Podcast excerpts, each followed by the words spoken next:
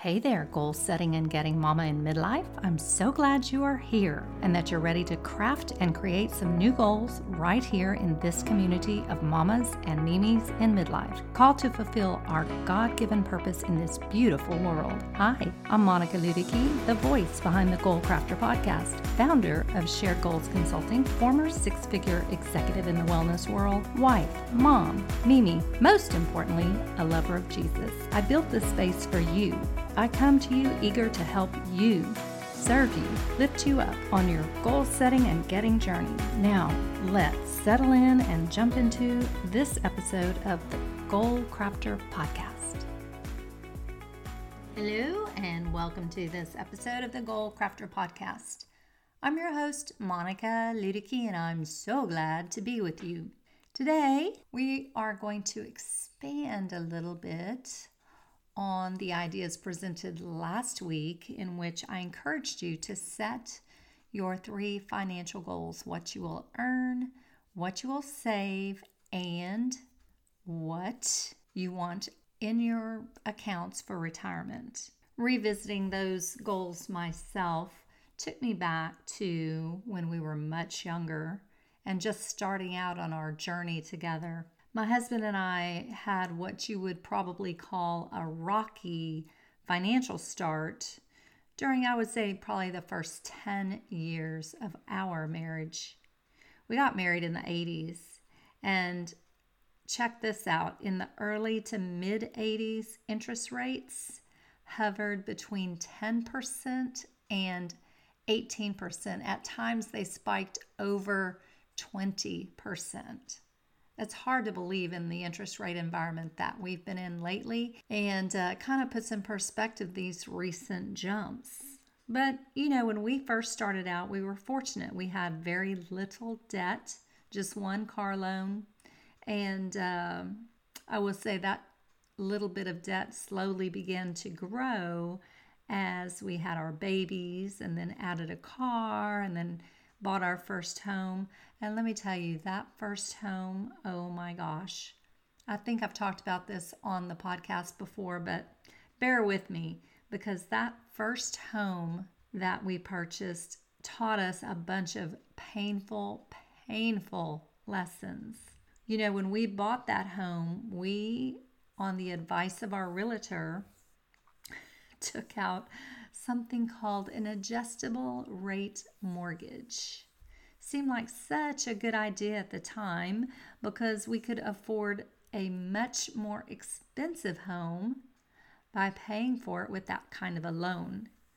But you know, it was a special adjustable rate mortgage where the whatever the interest rate of the time was, it was lowered a few percentage points so that you could get into the home as first time buyers. However, all that lowered interest was that was deferred was tacked onto the back end of the mortgage. So by the time we sold that home and we moved from Corpus Christi to Houston, we had literally to pay the bank after we closed the balance due between what we had sold the home for and it wasn't a short sale it was a sale that was for the full value of the home but we owed so much more money on our mortgage because of all the interest we had deferred over the four or five years that we lived there. So there was that. And then we bought our home in Houston. Let me tell you what happened there. The first time we sold our home, we thought we were making a really good decision by selling the home ourselves because we thought we could save some money on the real estate commission or the realtor commission. So that's what we did. We got an attorney who promised to help us. All we had to do was put, you know, some ads in the green pages at the time and uh, stick a sign out in our yard that said for sale by owner. Well, we quickly had a buyer because the advice we were given was to let someone come in and just assume our mortgage. That meant there was really, we really got no money at the time of closing we just were able to sign the mortgage over to this couple who bought our home.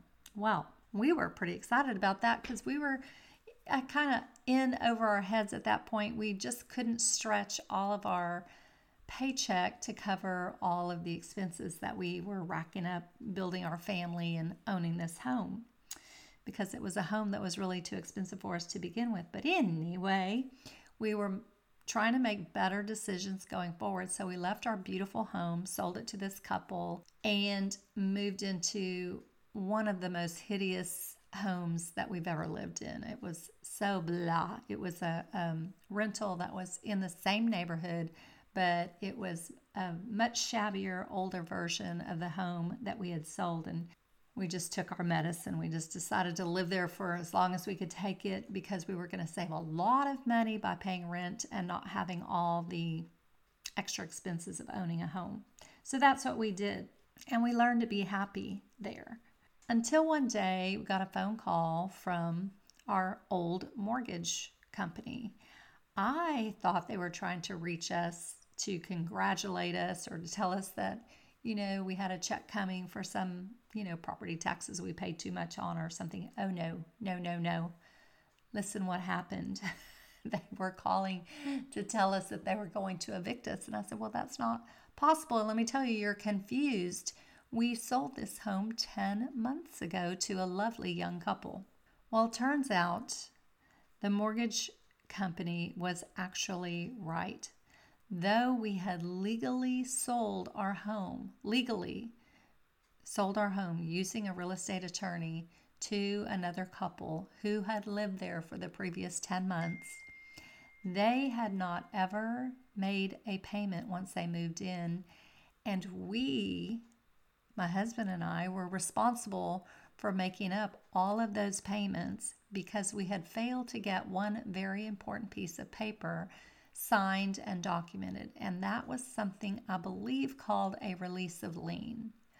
But what it was was basically, though they agreed to assume our mortgage, there was an additional step we needed to take, and one additional piece of paper that we needed them to sign in order for the liability of the mortgage to go from being on our shoulders to theirs. Well, we didn't know about that. We were unconsciously incompetent when it came to selling a home by ourselves. And unfortunately, the attorney we were working with didn't press us on this, and if she did, I certainly have never been able to remember it all the days of my life.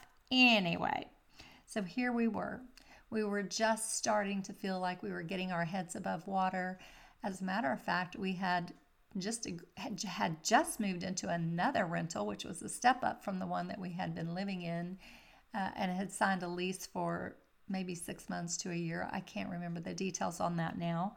But uh, we had just entered into this contract with a new uh, person, only to be told that the home that we had not been living in for 10, 10 months was going to be foreclosed on. That was going to go on our credit uh, history. And thank you very much. So, my husband and I put our heads together after we got over the shock of hearing this, and it was a painful shock to get at that time in our lives. So we put our heads together. We looked at what we had been able to put aside in savings in those 10 months.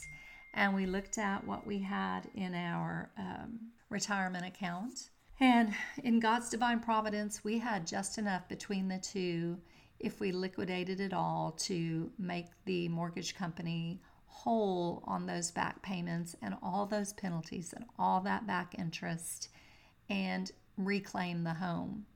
Yes, we did also have to hire another attorney to work with the couple to get them out of the house. Turns out they really liked living there free. But um, eventually we had to go through that painful step of evicting them and then moving back into that home. We had the nicest um, landlord that we worked with at the time. I really appreciate now looking back just how generous and nice he was because he let us walk away from the contract we had signed with him once he heard all the details of our pitiful story. Anyway, we um, moved back into the home. It was in such terrible shape. It had just fallen apart in the 10 months since we had not lived there. Uh, but we shined it all up, got it up, cleaned up, re, you know, just kind of spiffed it all up with elbow grease and moved our little family back in. And found ourselves right back at the same point that we were when we had moved out 10 months earlier. 10 months earlier, we had tried to do the fiscally responsible thing. We could see that we were just burning the candle at both ends. We, I was working two jobs. My husband was um, working at a, a job full time. We had our two little children that were running here and there, and we just we were doing everything we can could, but we had made a bad decision, a poor decision to buy too much house on the front side with a loan that was um, ill advised. Looking back on it in hindsight, and we found ourselves right back there, but really, really down under underneath the ground in terms of having depleted all of our resources to save our credit score and do the responsible thing. Well, that experience, as painful as it was to go through at the time, taught us so many lessons that stayed with us and, and colored all of our home buying and selling decisions to this point in time. Never again would we buy all the house we could afford. Never again would we utilize an adjustable rate mortgage. Nope, never. Don't. No, I know a lot of people who have successfully bought and sold homes with those. We just won't touch them with the proverbial 10 foot pole. And never again would we sell a home by allowing someone else to assume our mortgage. And uh, the other assumption that we made, which did not serve us well, uh, it's a little cynical to say this, but we never again would assume that a professional cares as much about our finances as we do. I mean, there's just nobody who who will care as much about your financial picture as you, the people who are living in it. So, since then, we've always bought homes far below what the experts say that we can afford, but still nice homes in great neighborhoods. But you know, we stay somewhat on the low end of the scale of the neighborhood. And um, we learn to take advantage of low interest rates or lowered interest rates, I should say, it, uh, once we bought a home. Several of the homes we have owned in the past were refinanced multiple times to take advantage of the lower rates that allowed us to pay them off early. I remember, think the last mortgage rate that I had, I refinanced from five or six percent down to three percent and some change. And I felt like I won the lottery. It's amazing how much a few per- percentage points on a home mortgage can make in your monthly payment, right? We also learned through all of that experience the value of building relationships with realtors as opposed to, um, I'm going to say attorneys, not spoofing on any attorneys here, just in my experience now, having bought and sold five or six homes, um, working with a realtor, they just know the area. They have a fiduciary responsibility to their clients, and um, they just became our friends and they took a much more personal interest in our success with our real estate transactions. So, just the value of having a relationship with, with a realtor, somebody that you know and that you like and that you trust, can be invaluable when you're take, making such a huge decision.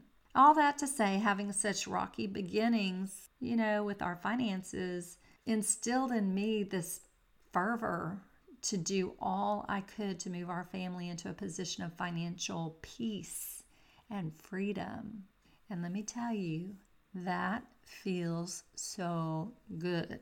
Part of that included a goal to live debt free, except for our mortgage. And once we accomplished that, it became a goal to live completely debt free, no mortgage at all. Now, there are many, many experts whom I admire so much. And I think they have a point. But you know, and that point is that it doesn't make sense in a lot of cases to invest all of your money, your hard earned assets, into paying off your home. So, in Texas, you never really pay off your home, though, y'all. These property taxes are for real. So, I guess in some ways, if you own a home, you always owe somebody for it. But uh, for the most part, we consider ourselves uh, debt free.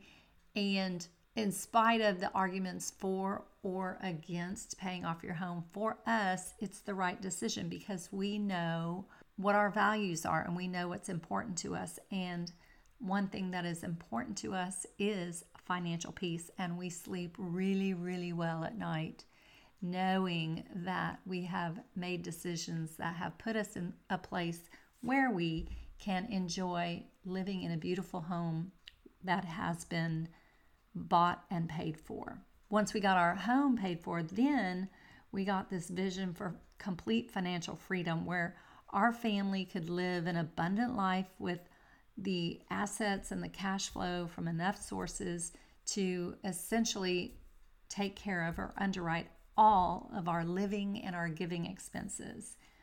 And though this is our reality today, can I tell you, it was a long, disciplined, thoughtful, goal oriented path that we took to arrive here. And for sure, we, I, made so many missteps along the way, but each time we learned a few more life lessons. So I don't know what goals you have determined for your financial future. I hope that you have set those three goals I mentioned on the last podcast and that you have set generous targets for yourself so that you can be generous in return. That's what I hope. Um, having said that, recently several of my friends have asked for advice in this arena. And if you too are researching different ideas for financial peace and for freedom, then you might enjoy reading some of the books I have studied in the past that helped me uh, in our financial decision making. Many of them, I'm sure, are familiar to you, but some may be new and some may surprise you. So, on my list, I would say the five most influential books that I have read over the past several decades. And none of these are really new books, but they were the ones that made me stop and think and get out my pen and my, my paper and do my figuring and planning and plotting and goal setting and uh, reverse engineering and the whole bit. So here goes. My top five are The Richest Man in Babylon by George Clason. Uh, second would be The Automatic Millionaire by David Bach. There is something to setting and forgetting it, people. Uh, next, The Legacy Journey by Dave Ramsey, followed by Thou Shall Prosper. I know I've talked about that great book before, Thou Shall Prosper by Daniel Lapin. And then the fifth one is the most recent book that I read, and it really helped, I think, helped me put all of our um, hopes and aspirations and dreams together into one clear picture in terms of financial peace and independence and prosperity. So, the name of this book is Picture Your Prosperity and it was written by two ladies, Ellen Rogin and Lisa Kueng. So I'll have all five of these books in the show notes, and um, I couldn't possibly just recommend one. I think all of them together kind of informed and helped me develop my thinking and my goals and my vision for what was possible for us in our life, given our circumstances, our goals, and what we wanted to see happen. And none of this, I'm aware, could have happened without the blessing and provision from God in heaven. And for that, I am so grateful. I'm so grateful that He prospered us in everything that we did for sure, we had a bunch of roadblocks and big obstacles, some of which I have not talked about today, that we had to overcome along the way. But um, it's been it's still a journey. It's still unfolding, but it's something that um, I find fun and exciting. I love talking about it with my friends. I really enjoy being able to help others um, get a vision for what's possible for them, and uh, I am just grateful to have an opportunity to share this information with you today. So, for what it's worth, I pray that the Lord will bless you and prosper you in all ways, and that